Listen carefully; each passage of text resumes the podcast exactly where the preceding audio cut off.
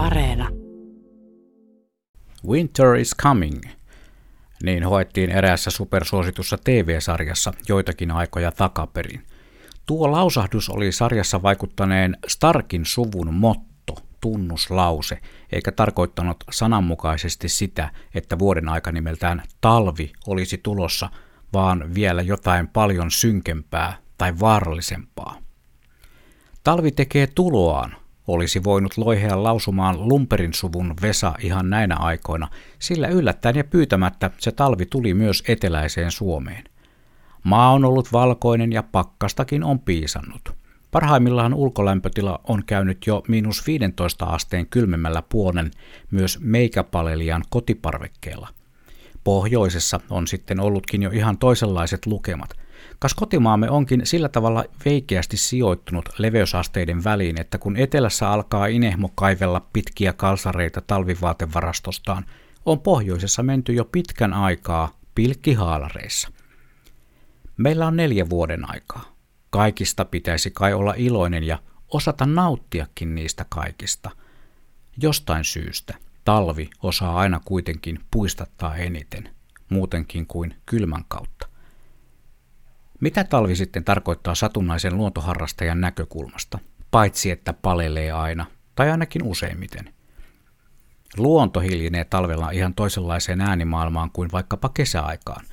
Linnut ovat luonnollisesti, siis ne muuttavat lajit, lentäneet jo aikapäiviä sitten lämpimimpiin olosuhteisiin, toiset kauemmas ja toiset lähemmäs, mutta joka tapauksessa Varsinkin alkukesän lämpimissä hetkissä voimallisesti omaa läsnäoloaan ja reviiriään omalla laulullaan merkanneet linnut loistavat poissaolollaan näin talvella.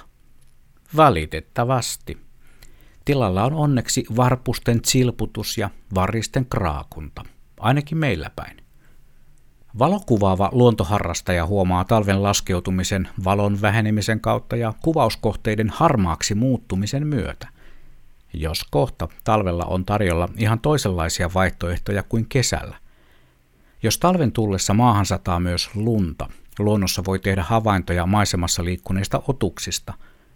Lumijäljet ja niiden seuranta ja kuvaaminen on aivan mahtava tapa tutkia ympäristöään. Kesäisestä luonnosta on aika vaikea löytää vaikkapa pikkunisäkkäiden kulkureittejä, vasta satanut lumi taas paljastaa ihan toisenlaisen maailman näistäkin pikkuvipeltäjistä – Toisinaan voi myös löytää varsin dramaattisia jälkiä. Kas tuosta on myyrä mennä viipottanut, ja huh, tuossa on sen kimppuun iskenyt pöllö. Myyryläisen pikkujalkojen jättämä helminauha katkeaa pöllön siipien lumeen jättämään jälkeen.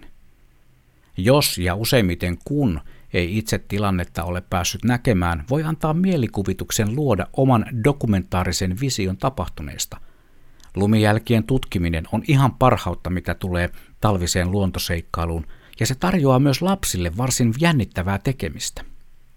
Pakkanen, siitä suomalaiset tykkää, ja se taas tuo tullessaan jäätymisen, ja jäätyminen luo usein luontoon erittäin visuaalisesti rikkaita muotoja ja kuvauksellisesti haasteellisia juttuja – Jotkut ovat erikoistuneet lumihiutaleiden kiderakenteiden kuvaamiseen, ja se se vasta haasteellista puuhaa onkin. Itse olen toistaiseksi jättänyt hiutalehommat osaavimmille tekijöille, joten sellaisia kuvia ei tällä kertaa ole nähtävillä Blumiksen luonnon osastolla Radio Suomen sosiaalisen median kanavilla. Siltikin suosittelen siellä visiteeraamaan, jos talviset luontokuvat kiinnostavat.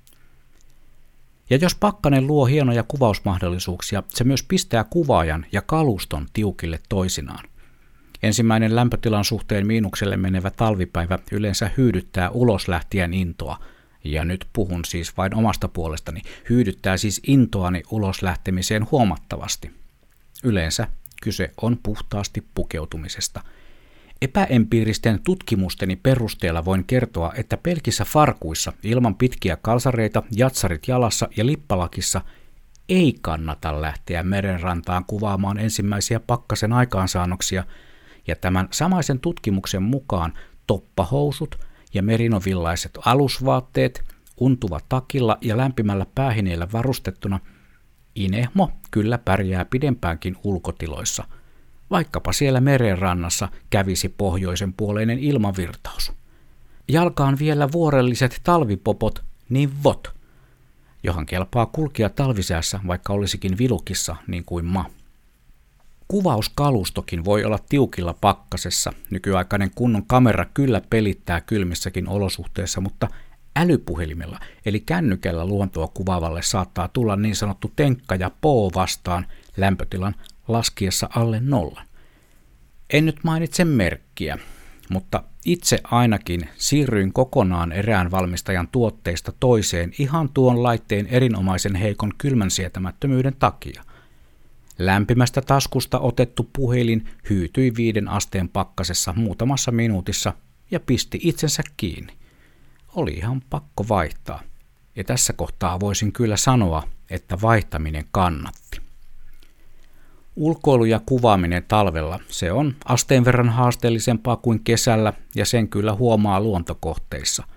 Poissa ovat ne joukot pitkine putkineen, ei pyöri porukkaa kontallaan lähikohteiden perässä, eikä pitkospuilla ole koskaan ruuhkaa. Kylmyydestä huolimatta suosittelen lämpimästi luontoretkeilyä ja myös valokuvausvälineen mukaan ottamista talvisille poluille – Oikealla pukeutumisella ja mahdollisesti mukana olevien lämpimien eväiden voimalla suomalaisessa talvessa voi viihtyä pakkasesta huolimatta. Näin minä ainakin aion tehdä ja hiippailenkin tästä pihalle heti kun on mahdollista, koska se on mun luonto.